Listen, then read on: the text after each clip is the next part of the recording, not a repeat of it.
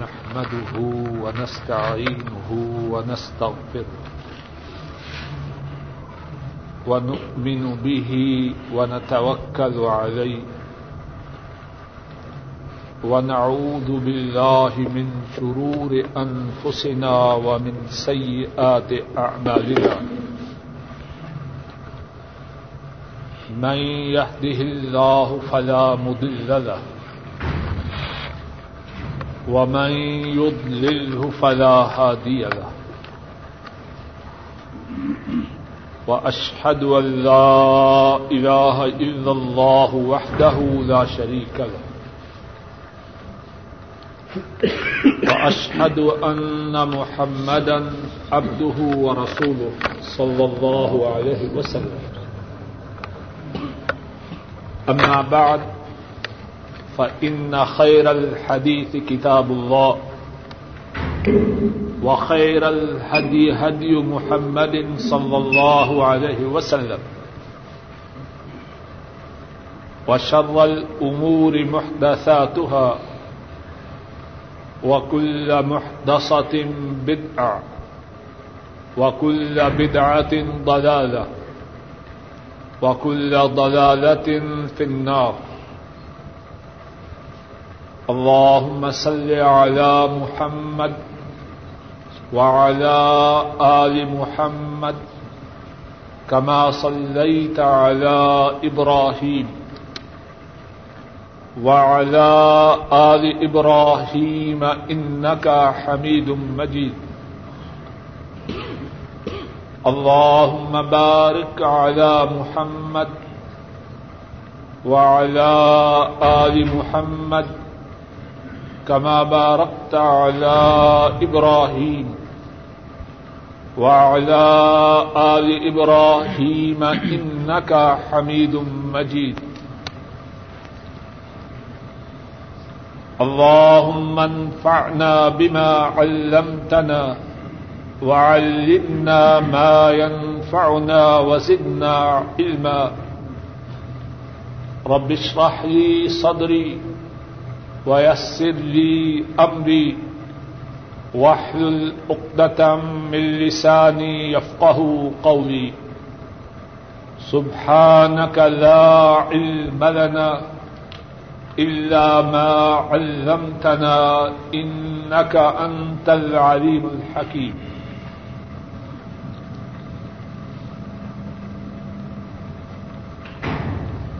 گزشتہ درس میں حضرت انس رضی اللہ تعالی ان ان کی بیان کردہ یہ حدیث ہمارے سبق میں آئی کہ آ حضرت صلی اللہ علیہ وسلم نے جب اپنا سر مبارک منڈوایا تو جس سعادت مند جس خوش نصیب کے ہاتھ میں سب سے پہلے آپ کے سر مبارک کے مبارک بعد آئے، وہ حضرت ابو طلحہ رضی اللہ تعالی عنہ تھے۔ اور پھر یہ بات بھی گزشتہ درس میں گزری کہ حضرت ابو طلحہ نے آپ کے سر مبارک کے دائیں حصہ کے بال صحابہ میں تقسیم کیے اور آپ کے سر مبارک کے بائیں حصہ کے بال آپ کے ارشاد گرامی کے مطابق اپنی زوجہ ام سلیم رضی اللہ تعالی عنہا کے حوالے کی۔ اور پھر اسی مناسبت سے گزشتہ درس میں حضرت ابو طلحہ رضی اللہ تعالی ان ان کے متعلق کچھ بات ہوئی کہ حضرت ابو طلحہ رضی اللہ تعالی ان ان سعادت مند، ان خوش نصیب انسانوں میں سے ہیں جنہوں نے بیت العقبہ میں آ حضرت صلی اللہ علیہ وسلم کے دست مبارک پہ بیت کی۔ اور پھر جنگ بدر میں شرکت کی۔ جنگ عہد میں آ حضرت صلی اللہ علیہ وسلم کا انتہائی جانتاری سے، انتہائی فداکاری سے دفاع کیا۔ اور اس کے بعد بھی جو غزوات ہوئے ان میں شرکت کی۔ غزوہ ہنین میں اللہ کے بیس دشمنوں کو جہنم رسید کی۔ اور یہ بات بھی گزر چکی ہے۔ آ حضرت صلی اللہ علیہ وسلم نے ارشاد فرمایا، جنگ کے موقع پر ابو طلحہ کی جو آواز ہے، وہ ایک جماعت سے زیادہ نفع مند ہے۔ حضرت ابو طلحہ رضی اللہ تعالی عنہ نہ صرف بہت زیادہ بہادر تھے، بلکہ انتہائی زیادہ جود و سخا کے مالک اللہ کی کرم نوازی ہے جس میں چاہیں، جتنی خوبیاں چاہیں، جمع کر دیں۔ ابو طلحہ رضی اللہ تعالی عنہ مدینہ طیبہ کے انصار میں سے جو بہت مالدار لوگ تھے، ان میں سے ایک تھے۔ اور عام تصور تو یہ ہے کہ زیادہ مال والا اپنی جان قربان کرنے سے گریز کرتا ہے۔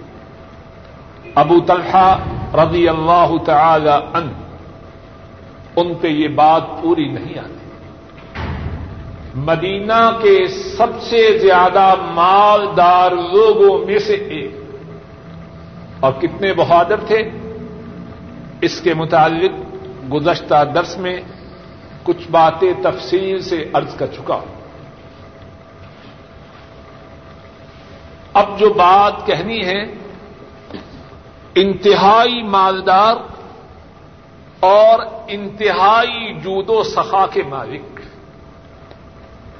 معطا امام مالک میں ہے، صحیح بخاری میں بھی ہے اور صحیح مسلم میں بھی ہے۔ حضرت انس حضرت انس رضی اللہ تعالی ان بیان کرتے ہیں۔ قرآن کریم میں یہ آیت کریمہ نادل ہوئی۔ لن تنالوا البر حتى تنفقوا مما تحبون۔ نیکی تب پاؤ گے جب اپنی پسندیدہ چیز، اپنی پیاری چیز اللہ کی راہ میں خرچ کرو۔ بات سمجھنے کی ہے۔ عام طور پر اللہ معاف کرے، ہم میں سے بہت سے اللہ کی راہ میں خرچ کرنے سے ویسے جی چراتے ہیں۔ اور بہت سے خرچ کرنے والوں میں ایسے ہیں، اگر خرچ کرنا ہی پڑ جائے، اللہ کی راہ میں وہ دیتے ہیں جو سب سے گھٹیا ہو۔ قرآن کریم کی آیت کریمہ اترتی ہے نیکی تب پاؤ گے جب اللہ کی راہ میں اپنی پسندیدہ، اپنی عزیز، اپنی پیاری چیز خرچ کرو گے۔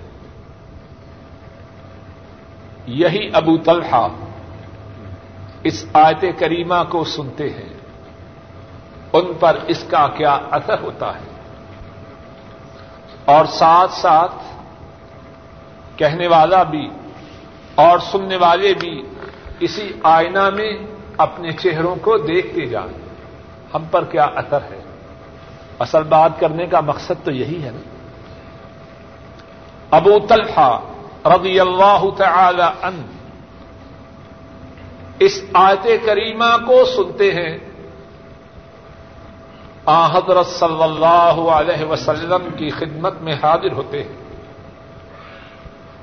عرض کرتے ہیں یا رسول اللہ صلی اللہ علیہ وسلم ان اللہ تبارک و تعالی یقول لن تنالوا البر حتى تنفقوا مما تحبون وان حب اموالي الي برحا ارجو برها وان حب اموالي الي برحا انها صدقه لله ارجو برها ودخرها عند الله عرض کرتے ہیں، اے اللہ کے رسول، صلی اللہ علیہ وسلم، اللہ نے فرمایا ہے، نیکی کو تب پاؤ گے جب اپنی سب سے پیاری چیز اللہ کی راہ میں خرچ کرو گے۔ اے اللہ کے رسول صلی اللہ علیہ وسلم، میرے مال میں سے جو چیز مجھ کو سب سے زیادہ عزیز ہے، جو چیز سب سے زیادہ پیاری ہے، وہ میرا باغ بیروحا ہے۔ اور یہ بیروحا باغ کہاں تھا؟ اسی روایت میں ہے۔ حضرت انس فرماتے ہیں، وکانت مستقبل المسجد۔ اور وہ مسجد کے سامنے تھا۔ اور وہ باغ وہ تھا۔ اس میں میٹھا پانی تھا۔ رسول مکرم صلی اللہ علیہ وسلم بسا اوقات اس باغ میں تشریف لایا کرتے اور اس کے میٹھے پانی کو پیا کرتے۔ حضرت ابو طلحہ کیا عرض کر رہے ہیں؟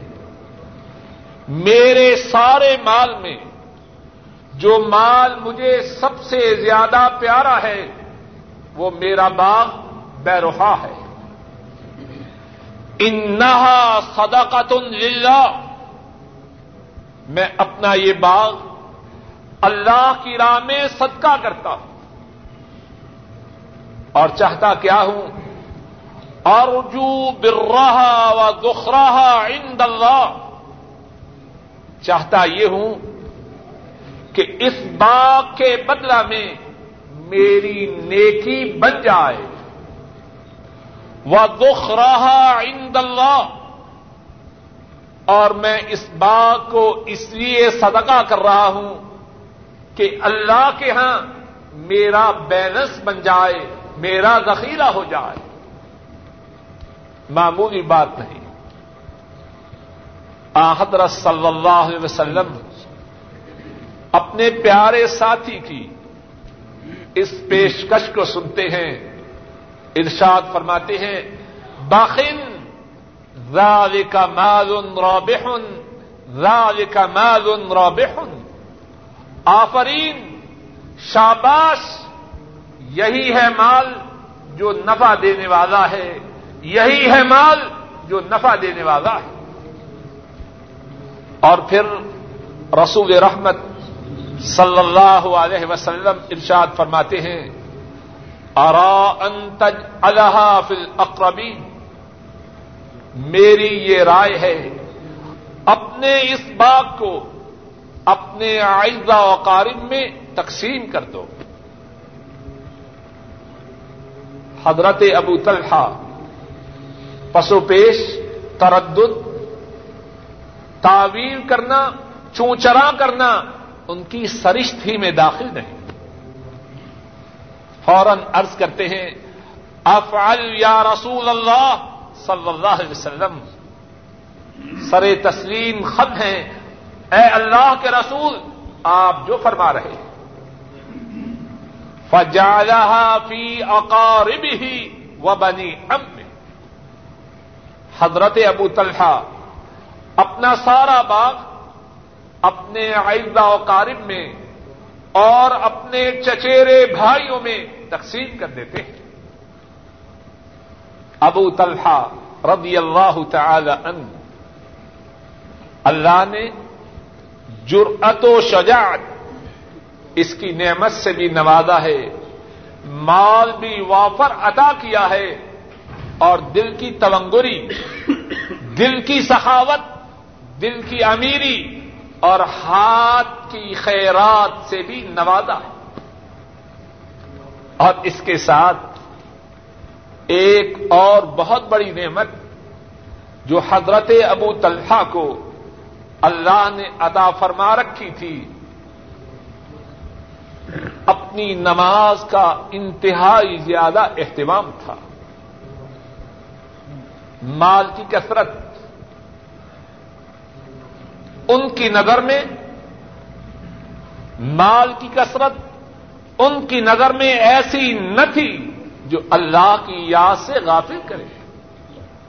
اور اگر مال اللہ کی یاد سے غافل ہونے کی صورت اختیار کرے، وہ ایسے مال کو اپنے ہاں پسند نہ فرماتے۔ تھے معطا امام مالک میں ہے۔ امام مالک راہ محلہ ایک واقعہ انہی کے متعلق نقل فرماتے ہیں۔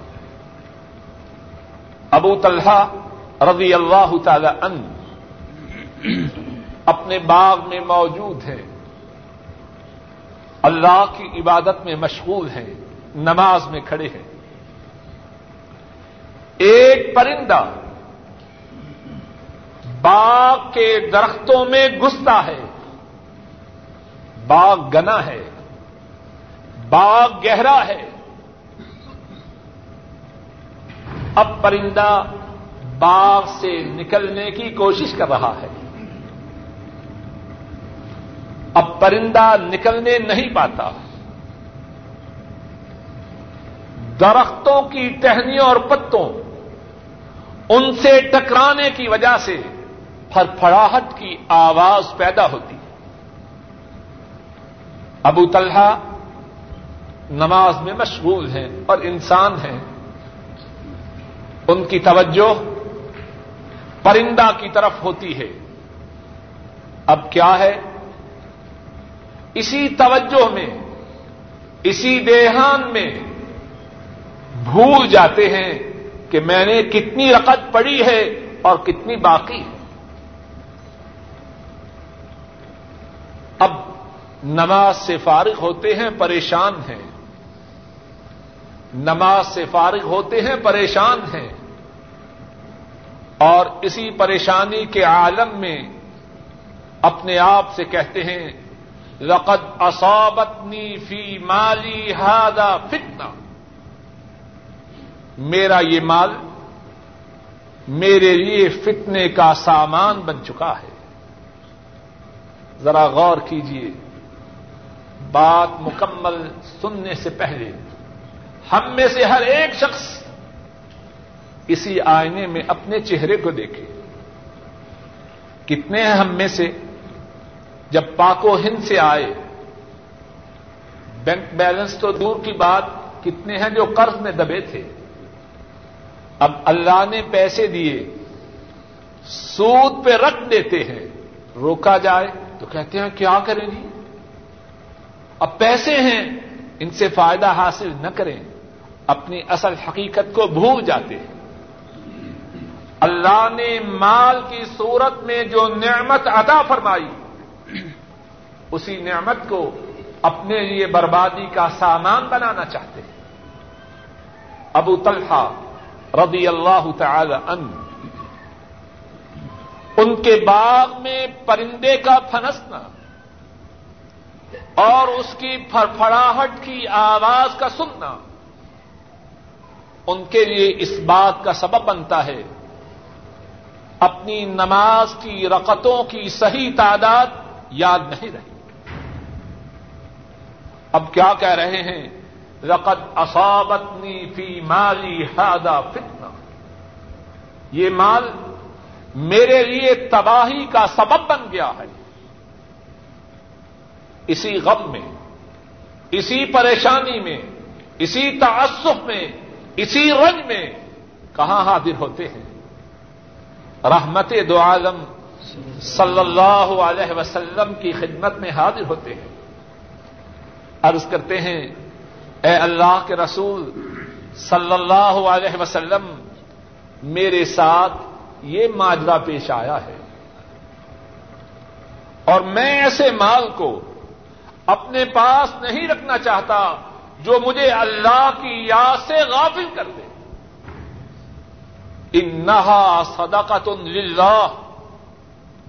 آج کے بعد یہ مال میرا مال نہیں، میں اسے اللہ کی راہ میں صدقہ کے طور پر دے دیتا ہوں۔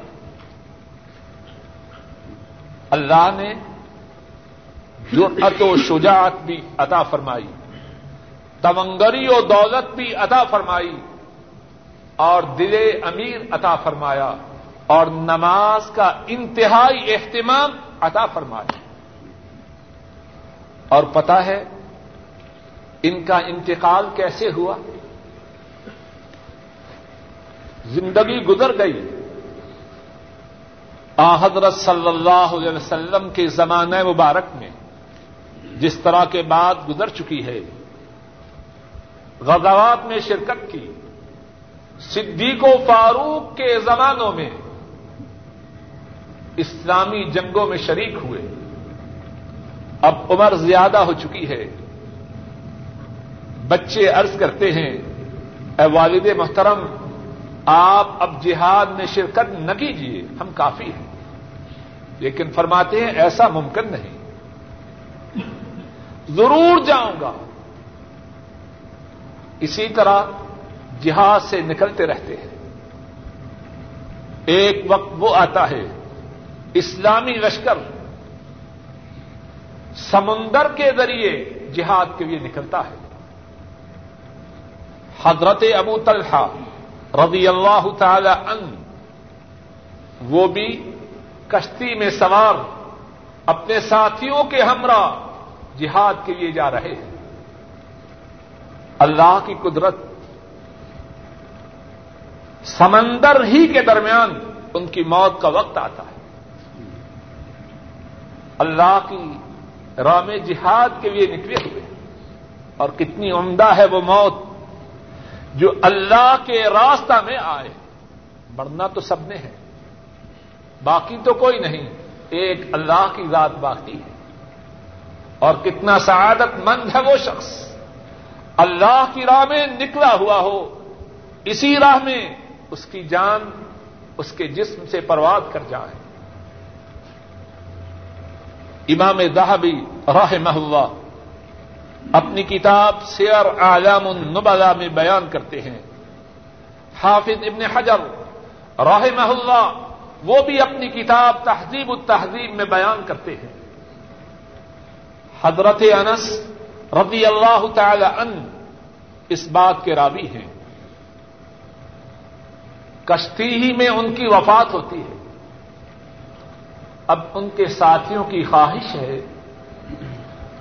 کوئی جزیرہ آئے یا سمندر کا کنارہ آئے، وہاں اتر کے ان کو دفنا دیں گے۔ ہر روز انتظار ہے۔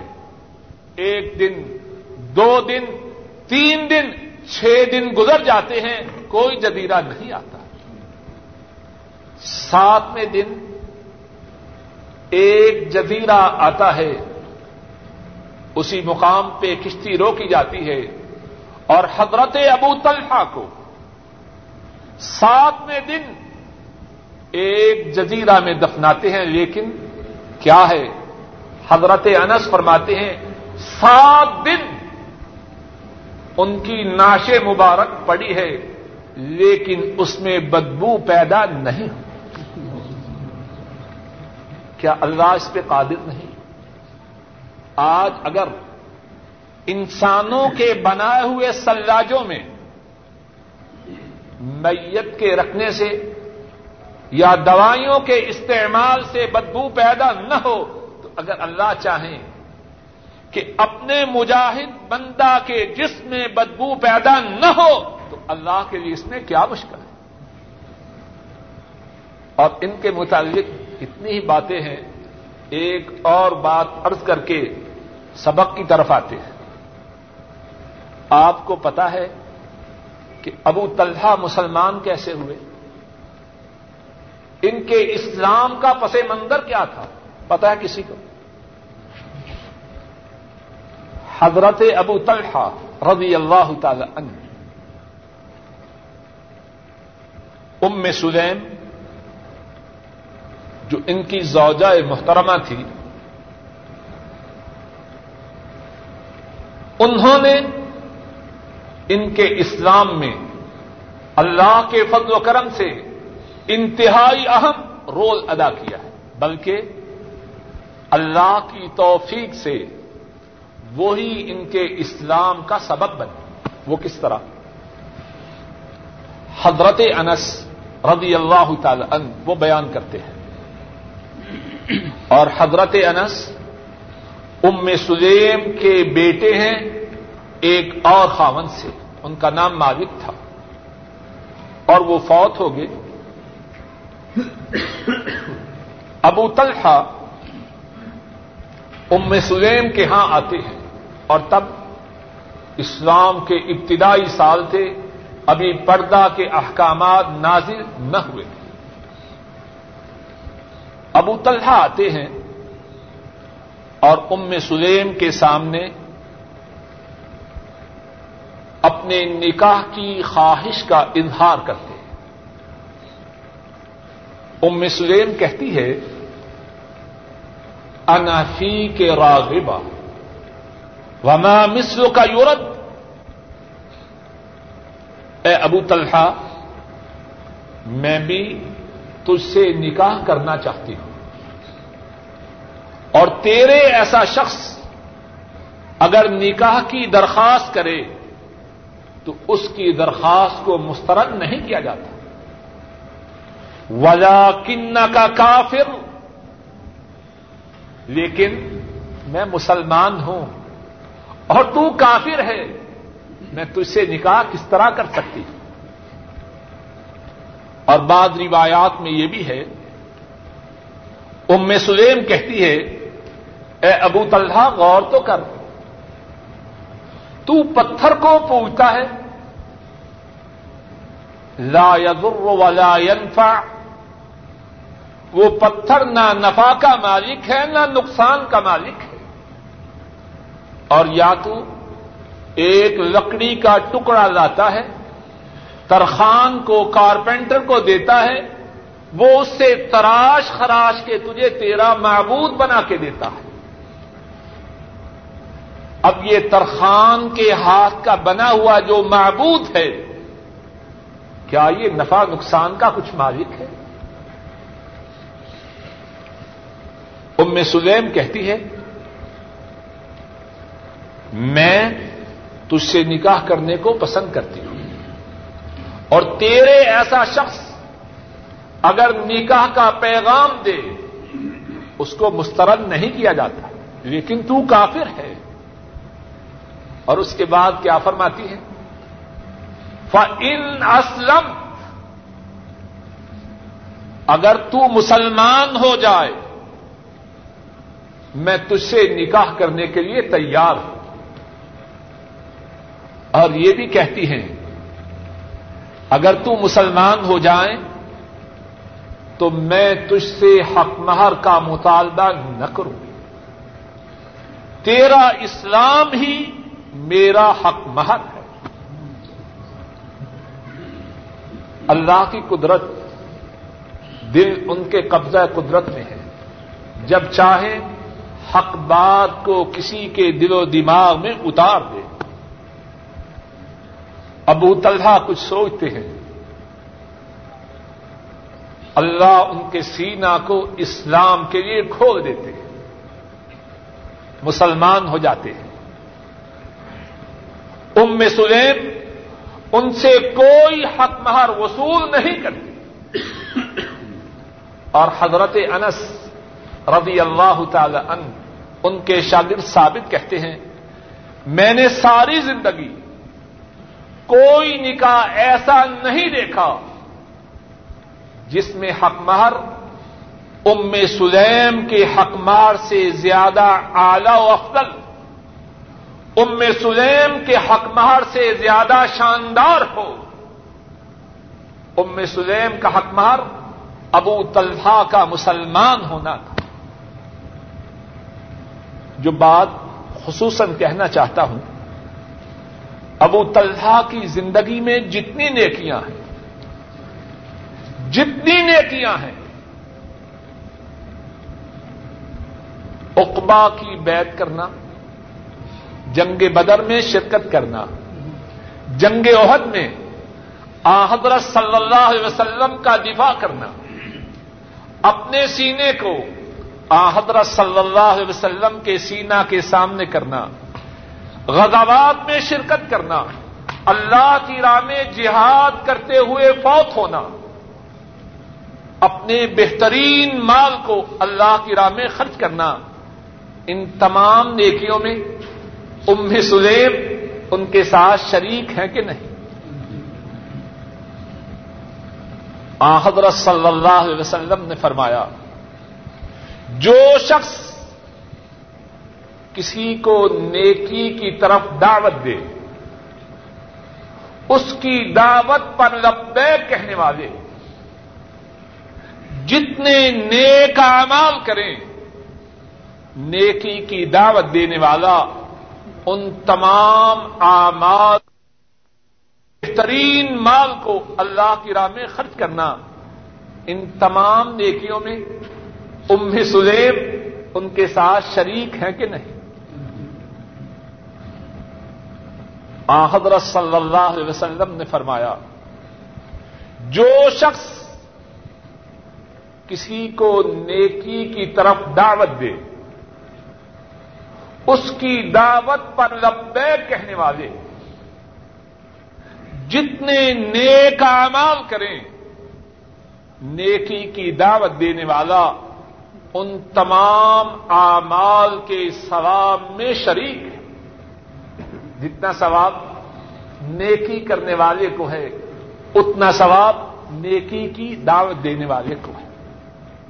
اور یہ بھی بات ہے یہ نیکی کی دعوت دینے والا نیکی کرنے والے کے ثواب کو کم نہیں کرتا۔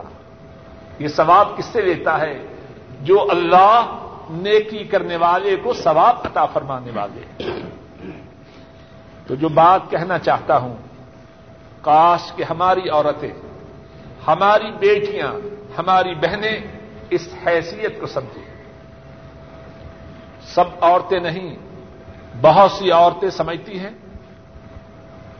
ان کا جو مطالبہ ہے، وہ زیب و زینت کی چیزوں کا مانگنا ہے۔ یہ مطالبہ درست ہے۔ اسلام اس مطالبہ سے منع نہیں کرتا، لیکن ان کو اس بات کی طرف بھی توجہ دینی چاہیے۔ اگر ام سلیم اپنے خامن کو نیکی کی دعوت دے کر اتنا زیادہ اجر و ثواب حاصل کر سکتی ہے، تو ان کے لیے بھی اللہ کی رحمتوں کے دروازے بند رہے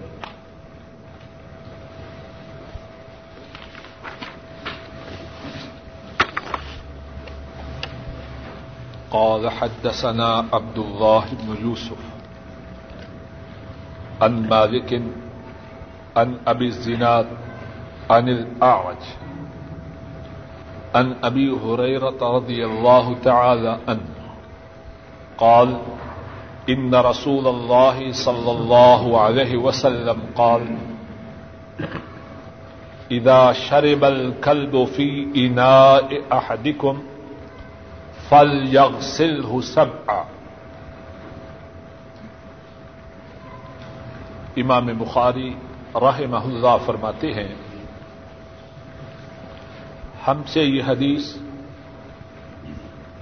عبداللہ ابن یوسف نے بیان کی اور عبداللہ فرماتے اور عبداللہ اس حدیث کو امام مالک سے روایت کرتے ہیں اور امام مالک ابی زناد سے، ابی زناد آرج سے اور آرج حضرت ابو حریرا رضی اللہ تعالی انہوں سے اس حدیث کو روایت کرتے ہیں۔ اور حضرت ابو حریرا رضی اللہ تعالی ان فرماتے ہیں کہ رسول کریم صلی اللہ علیہ وسلم نے ارشاد فرمایا، جب کتا تم میں سے کسی ایک کے برتن سے پیے فل یا سل ہو سب آ تو اس کو چاہیے کہ اپنے برتن کو سات مرتبہ دھوئے۔ اس حدیث پاک میں کتنے ہی مسائل ہیں، کتنی ہی باتیں ہیں۔ ایک بات تو یہ ہے کہ حضرت صلی اللہ علیہ وسلم نے اپنی امت کی تمام ان مسائل میں رہنمائی کی ہے جن مسائل میں امت کو رہنمائی کی ضرورت ہے۔ ایک اور بات یہ ہے کہ کتا کے کسی برتن میں منہ ڈالنے سے وہ برتن پلیت ہو جاتا ہے۔ دوسری بات یہ ہے کہ کتا اگر کسی برتن میں پانی ہو، اس میں منہ ڈالے تو صحیح مسلم میں حدیث ہے، آ حضرت صلی اللہ علیہ وسلم نے ارشاد فرمایا کہ اس پانی کو پھینک دو۔ اس روایت سے بھی اور اس روایت کے ملانے سے یہ بات بھی معلوم ہوتی ہے کہ کتا کا جو جوتا ہے وہ ناپاک ہے۔ اگر برتن کو سات مرتبہ دھونا ہے تو وہ پانی جس میں کتا اپنے منہ کو ڈالے وہ کب پاک رہ سکتا ہے۔ ایک اور بات اس حدیث میں یہ ہے کہ کتا کے کسی برتن میں پانی پینے کی وجہ سے اس برتن کی پاکیزگی کا طریقہ یہ ہے کہ اس کو سات مرتبہ دھویا جائے۔ بعض لوگ اس حصے میں تردد کرتے ہیں۔ کہتے ہیں سات مرتبہ دھونا ضروری نہیں، ان کی یہ بات اس حدیث کے خلاف ہے۔ حضرت صلی اللہ علیہ وسلم نے واضح انداز میں، واضح الفاظ میں برتن کے دھونے کی گنتی کو مقرر فرمایا ہے۔ فل یا سل ہو سب اس برتن کو سات مرتبہ دھوئے۔ اس میں جنہوں نے تردد کیا ہے، ان کا یہ تردد درست نہیں۔ ایک اور بات جو اسی حدیث سے متعلق ہے، وہ یہ ہے کہ جب سات مرتبہ دھوئے، تو ان سات میں سے ایک مرتبہ۔ اور بعض احادیث میں ہے کہ پہلی مرتبہ مٹھی کو استعمال کرے حضرت صلی اللہ علیہ وسلم نے ارشاد فرمایا، اور آپ کا یہ ارشاد صحیح مسلم میں ہے۔ آپ نے فرمایا فاصلو ہو سب امرات و افرو ہو بترا بے مینا سات مرتبہ برتن کو دو اور آٹھویں مرتبہ مٹی کے ساتھ اس برتن کو صاف کرو۔ تو طریقہ کیا ہوگا؟ برتن میں کتے نے پانی ڈالا، پہلی مرتبہ جب پانی کا استعمال کیا جائے، اس کے ساتھ مٹی سے صاف کیا جائے۔ تو یہ دو مرتبہ ہو گئی۔ اگر مٹی کو بھی ایک بار شمار کریں تو دو مرتبہ ہو گئی، اور اگر مٹی کو شمار نہ کریں تو ایک مرتبہ۔ یعنی اگر مٹی کو شمار کریں تو ٹوٹل نمبر کتنا ہو جائے گا؟ آٹھ۔ اور اگر مٹی اور پہلی مرتبہ جو پانی کا استعمال ہے دونوں کو ایک شمار کریں تو ٹوٹل نمبر کتنا ہوگا؟ سات۔ باہر کیف، بات کا خلاصہ یہ ہے، اگر کسی برتن میں کتا پانی، اگر کسی برتن میں کتا اپنا منہ ڈالے، تو پہلی بات یہ ہے، اس برتن میں پینے یا کھانے کی جو چیز ہو، وہ ناپاک ہو جاتی ہے۔ اس چیز کو پھینک دیا جائے اور اس برتن کی پاکیزگی کا طریقہ یہ ہے کہ اس کو سات مرتبہ دھویا جائے اور ان میں سے جو پہلی بار ہے اس میں اس دھونے میں مٹی کو استعمال کیا جائے۔ واللہ عالم بالسلام قال حدثنا اسحاق۔ قال حد قال حدثنا اسحاق۔ قال اخبرنا عبد الصمد۔ قال حدثنا عبد الرحمن بن عبد الله بن دينار. قال سمعت ابي عن ابي صالح عن ابي هريره رضي الله تعالى عنه عن النبي صلى الله عليه وسلم ان رجلا راى كلبا ياكل الثرى. ان رجلا راى كلبا ياكل الثرى من العطش. فاخذ الرجل خفه. فجعل يغرف له به. حتى ارواه فشكر الله له فادخله الجنه امام بخاری راہ اللہ بیان فرماتے ہیں کہ ہم سے یہ حدیث اسحاق نے بیان کی۔ اور اسحاق فرماتے ہیں، ہمیں اس حدیث کی خبر عبد السمد نے دی۔ اور عبد السمد فرماتے ہیں، ہم سے یہ حدیث عبد الرحمان بن عبداللہ بن دینار نے بیان کی۔ اور عبد الرحمان بن عبداللہ بن دینار کہتے ہیں کہ میں نے یہ حدیث اپنے والد محترم عبد اللہ ابن دینار سے سنی۔ اور عبد اللہ ابن دینار اس کی روایت ابو صالح سے اور ابو صالح اس کی روایت ابو حریرا رضی اللہ تعالی عنہ سے کرتے ہیں۔ ابو حریرا رضی اللہ تعالی ان اس کی روایت نبی کریم صلی اللہ علیہ وسلم سے کرتے ہیں۔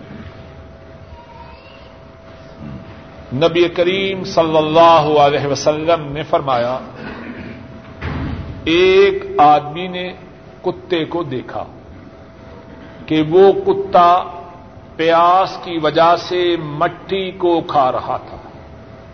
اثرا مٹی اتراب العتش پیاس۔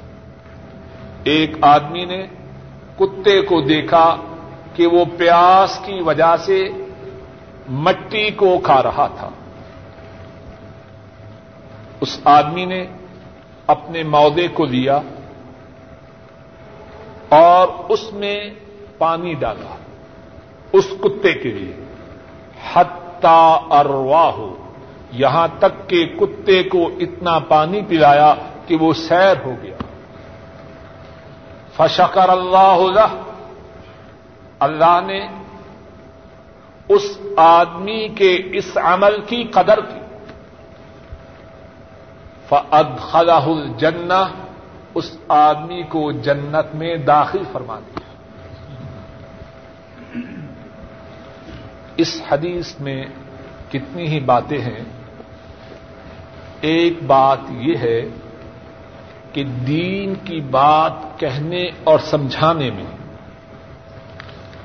دین کی بات کہنے اور سمجھانے کے کتنے ہی طریقے ہیں۔ ذرا اس بات کو توجہ سے سنیں۔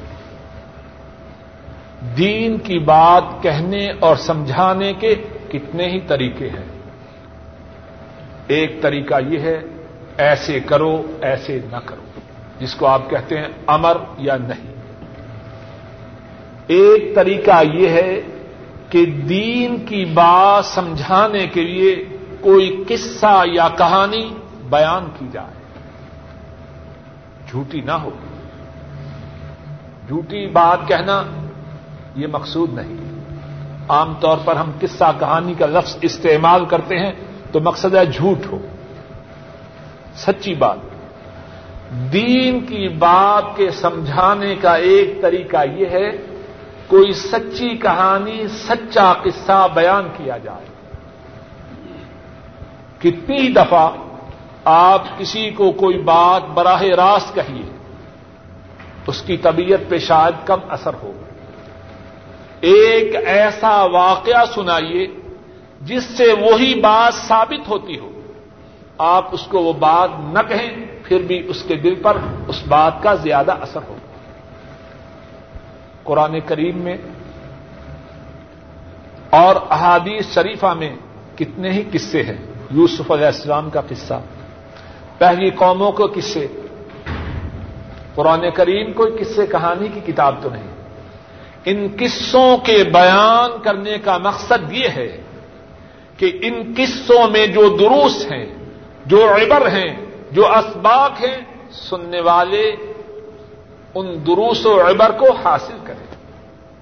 اور آ حضرت صلی اللہ علیہ وسلم بھی امت کے دل و دماغ میں شفقت و رحمت کی اہمیت کو جاگودی کرنا چاہتے ہیں۔ ارحم منفی الارض یرحم کم منفی سما تم اہل زمین پر شفقت کرو، جو آسمانوں میں ہے وہ تم پر نظر کرم فرمائے۔ گا سمجھانے کا یہ بھی انداز ہے، لیکن اسی بات کو ایک کہانی کے ذریعہ بھی سمجھایا جا رہا ہے۔ دوسری بات اسی زمن میں یہ ہے کہ جب دین کی بات سمجھانے کے لیے کسی قصہ یا کہانی کو بیان کیا جائے، تو اس قصہ کہانی کو لمبا نہ کیا جائے۔ اب ہمارے جو واعدین ہیں، یوسف علیہ السلام کے جب قصے کو سناتے ہیں تو پتہ نہیں کہاں کہاں پہنچتے ہیں۔ ایسی ایسی بے پر کی باتیں لاتے ہیں۔ نہ ان کا ثبوت قرآن کریم میں ہے، نہ سنت میں۔ ہے ایسی باریک نظروں سے، پتہ نہیں کہاں سے لاتے ہیں۔ قصہ کہانی بیان کرتے ہوئے قرآن کریم میں اور سنت میں جو بات ہے کہ قصے کو مختصر انداز میں بیان کیا جاتا ہے۔ اس بات پہ توجہ کیجیے۔ قصہ فی نف سے ہی مطلوب تو نہیں۔ مطلوب تو اس قصہ سے جو درس ملتا ہے وہ سمجھانا ہے۔ قصہ مختصر سے مختصر انداز میں بیان کیا جائے تاکہ جو اصل بات ہے اس سے سننے والا غافل نہ ہو جائے۔ اب دیکھیے، ان رجلن ایک آدمی، اس کا واقعہ کہاں تھا، کون تھا، کیسا تھا، کچھ ذکر نہیں۔ ان بات جہنم میں جائے گی۔ اور سبب کیا ہوا؟ اس نے ایک بلی کو اندر بند کر کے رکھا۔ نہ تو خود اسے کچھ کھلایا اور نہ ہی اس کو چھوڑا کہ وہ خود اپنا رزق تلاش کر کے کھا لے۔ اسی وجہ سے اس کو جہنم میں داخل کیا جائے۔ گا اور ایک اور بات، اگر حیوانات کے ساتھ، اور حیوان بھی ایسا کتا جو نجس ہے، اس پر رحم کرنے کا ثواب اتنا زیادہ ہے، تو جو اللہ کی مخلوق، اس میں سے جو افضل ہیں انسان، جن کو اللہ نے احسن التقویم میں پیدا کیا ہے، جو ان کے ساتھ شفقت کرے، ان پہ رحم کرے اس کا اجر و ثواب کتنا زیادہ ہے اور جو ان پہ ظلم کرے، ان کو مبتلا عذاب کرے، اس کے لیے عقاب کتنی زیادہ ہو۔ حد۔ قال الامام البخاری، قال احمد بن شبی قال حدثنا ابی ان يونس ان ابن شهاب قال حدثني حمزة بن عبد الله ان ابيه قال كانت الكلاب تبول وتقبل وتدبر في المسجد في زمان رسول الله صلى الله عليه وسلم. فلم يكونوا يرشون شيئا من ذلك.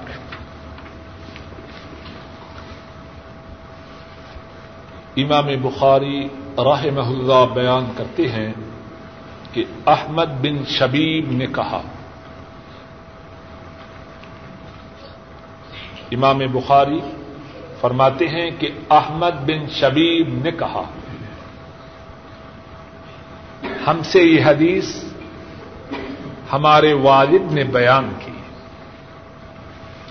اور ان کے والد شبیب فرماتے ہیں اور ان کے والد شبیب اس حدیث کو یونس سے روایت کرتے ہیں اور یونس ابن شہاب سے اور ابن شہاب فرماتے ہیں کہ مجھے یہ حدیث حمزہ بن عبد اللہ نے بتلائی اور حمزہ اس حدیث کو اپنے والد محترم حضرت عبد اللہ بن عمر رضی اللہ تعالی عنہما سے روایت کرتے ہیں۔ حضرت عبد اللہ ابن عمر فرماتے ہیں، کتے پیشاب کرتے، پھر مسجد میں آتے جاتے حضرت صلی اللہ علیہ وسلم کے زمانے میں اور وہ مسجد کو نہ دھوتے، اس میں پانی نہ چھڑکتے۔ اس حدیث کی سند میں جو باتیں ہیں، ان میں سے ایک بات یہ ہے کہ دو راوی اپنے اپنے محترم و مکرم باپ سے اس روایت کو بیان کرتے ہیں۔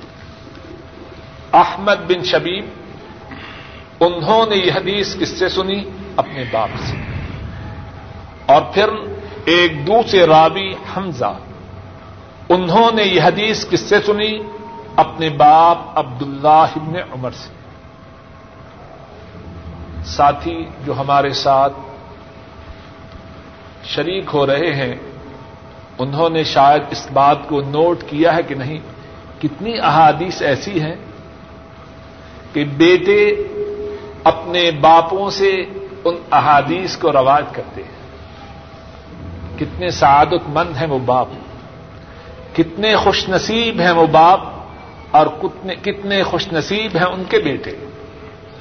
اور پہلے بھی میں بات ارض کرتا ہوں، پھر کہتا ہوں دین کی جو بات ہم تک پہنچے، اس بات کو سب سے پہلے اپنے بچوں، اپنے گھر والوں تک پہنچائیں۔ یہ جو طریقہ ہے، دین کی بات کو باہر سنا اور باہر ہی پھینک آئے، یہ اسلامی طریقہ نہیں۔ جس طرح ہماری کمائی جو ہے، ہمارا مال و دولت جو ہے سب سے زیادہ اس کو کون استعمال کرتا ہے؟ ہماری اولادیں، ہمارے گھر والے۔ یہ جو اللہ کے رسول صلی اللہ علیہ وسلم کے فرامین ہیں، اللہ کا دین ہے، یہ مال و دولت سے زیادہ قیمتی ہے یا کم قیمتی ہے؟ معلوم نہیں کہ ہمارے دل و دماغ میں یہ بات اترتی کیوں نہیں۔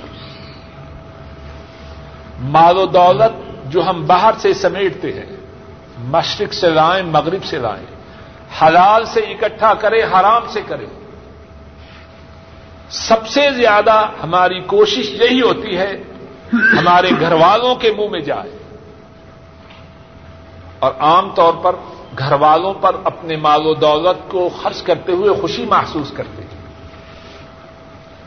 دین، کتاب و سنت، یہ مال و دولت سے کہیں زیادہ قیمتی ہے۔ اگر ہمیں یہ دولت اللہ عطا فرمائے، ہماری اس حاصل شدہ نعمت میں جو ہمارے سب سے پہلے شریک ہیں، وہ ہمارے بیوی بچے ہیں، ہمارے عید و قارب ہیں، ہمارے بہن بھائی ہیں، ہمارے ماں باپ ہیں۔ ہر ایک کو چاہیے پھر زور دے کے کہتا ہوں، جو دین کی بات اس تک پہنچے، وہ سب سے پہلے اپنے بیوی بچوں میں، اپنے بہن بھائیوں میں، اپنے عید و قارب میں، اپنے ماں باپ میں نقل کرے اور اس کا یہ مقصد نہیں کہ دوسرے لوگوں کے ساتھ بخل کرے ان کو بھی دے لیکن اپنے گھر والوں کو اس نعمت سے محروم نہ رکھے جہاں تک اس حدیث کا تعلق ہے کہ کتے پیشاب کیا کرتے اور پھر اس کے بعد مسجد میں بھی آتے مسجد میں آیا جایا کرتے، تو صحابہ مسجد میں چھڑکاؤ نہ کرتے۔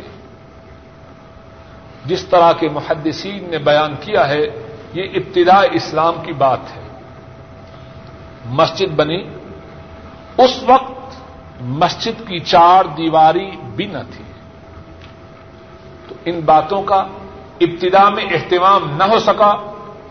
بعد میں حضرت صلی اللہ علیہ وسلم نے مسجد کی ستھرائی کا، مسجد کی پاکیزگی کا، مسجد کی نفاست کا انتہائی زیادہ اہتمام کیا۔ سنن ابن ماجہ میں ہے، حضرت عائشہ رضی اللہ تعالی عنہا وہ بیان کرتی ہے۔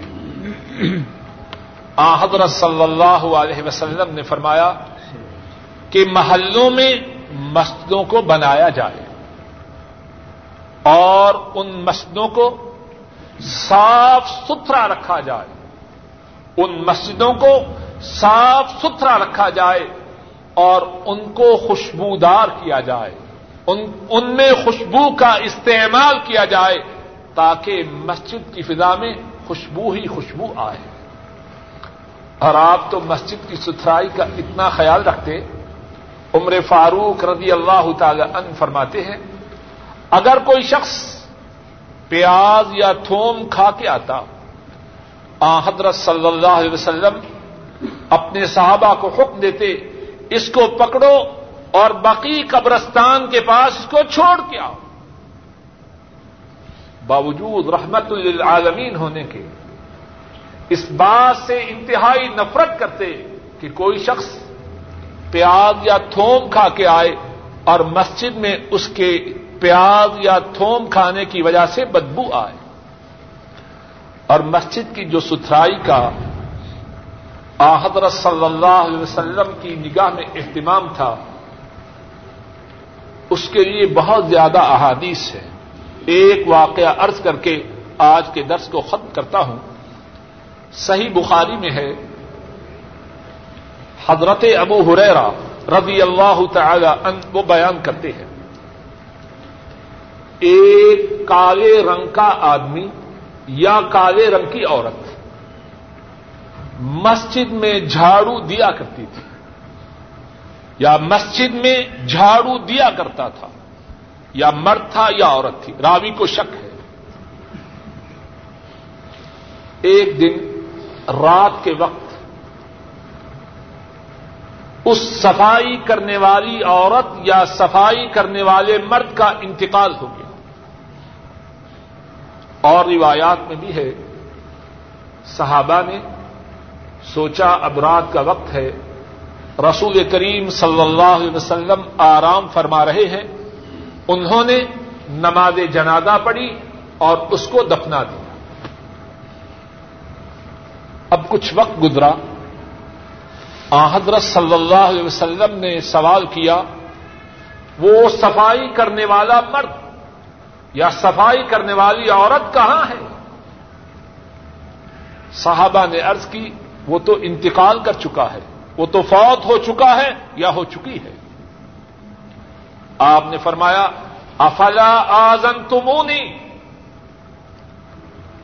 تمہیں کیا معلوم؟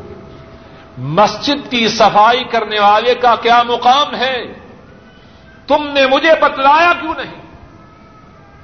دلونی اعلی قبر۔ مجھے اب بتلاؤ کہ مسجد کی صفائی کرنے والے کی قبر کہاں ہے؟ صحابہ نے بتلایا، رحمت للعالمین صلی اللہ علیہ وسلم، امام الانبیاء خود چل کے اس کی قبر کے پاس پہنچتے ہیں اور وہاں جا کے اس کی نماز جنازہ ادا فرماتے ہیں۔ یہ شان ہے اس کی جو مسجد کی صفائی کرنے والا ہے۔ اللہ مالک الملک، اپنے فضل و کرم سے ہم سب کے تمام گناہوں کو معاف فرمائے۔ حضرت صلی اللہ علیہ وسلم کے ارشادات پر اپنی ساری زندگی بسر کرنے کی توفیق عطا فرمائے۔ حضرت صلی اللہ علیہ وسلم کی سنت کو سمجھنے، سمجھانے، پڑھانے پڑھانے اور اس پر عمل کرنے کی توفیق عطا فرمائے۔ ہندوستانی مسلمانوں کے حالات اور یہ سوال گزشتہ کسی ایک ہفتے میں آیا تھا کہ رسولوں کی اور انبیاء کی تعداد کتنی ہے؟ جواب یہ ہے مسند امام احمد میں حدیث ہے۔ آ، حضرت صلی اللہ علیہ وسلم سے یہی سوال کیا گیا تو آپ صلی اللہ علیہ وسلم نے ارشاد فرمایا، انبیاء کی تعداد ایک لاکھ چوبیس ہزار ہے۔ انبیاء کی تعداد ایک لاکھ چوبیس ہزار ہے اور رسولوں کی تعداد تین سو پندرہ ہے۔ اور جس طرح کے پہلے ارض کیا تھا، ہر نبی رسول نہیں ہوتا، لیکن ہر رسول نبی ہوتا۔ تو رسولوں کی تعداد تین سو پندرہ اور انبیاء کی تعداد ایک لاکھ چوبیس ہزار۔ ایک سوال یہ ہے کہ اگر اقامت ہو جائے، تو کیا اس وقت آدمی نے جو نماز شروع کر رکھی ہو، وہ پڑھنی جائز ہے یا اس نماز کو توڑ کر جماعت کے ساتھ شریک ہو جائے۔ جواب یہ ہے کہ جس وقت فرض نماز کی اقامت ہو جائے، اس وقت فرض نماز کے سوا اور کوئی نماز نہیں ہوتی حضرت صلی اللہ علیہ وسلم نے ارشاد فرمایا ادا اقیمت سلاد فلا سلاد المکتوبہ۔ جب فرض نماز کی اقامت ہو جائے تو اس کے بعد اب کوئی اور نماز نہیں ہوتی۔ بعض ساتھی اقامت ہونے کے باوجود اپنی سنتوں کو یا اپنے نوافل کو جاری رکھتے ہیں۔ یہاں ایک موٹی سی بات ہے۔ آدمی اس تو میرے خیال میں وہ دوبارہ ایسی غلطی نہ وہ بات نہیں کہ نماز کون سی نماز ہے؟ نماز وہ ہے جس کو اللہ کے رسول کہیں کہ نماز ہے۔ اگر کسی نماز کے متعلق اللہ کے رسول فرما دیں کہ یہ نماز نہیں تو اس کے پڑھنے کا کچھ فائدہ ہے؟ نماز وہ ہے جس کو اللہ کے رسول صلی اللہ علیہ وسلم نماز قرار دیں آپ فرما رہے ہیں ادا اقیمت سلاد فلا سلاد عل المقت جب نماز کی اقامت ہو جائے، اب فرض نماز کے سوا کوئی دوسری نماز نماز نہیں۔ تو ایسی نماز پڑھنے کا فائدہ کیا؟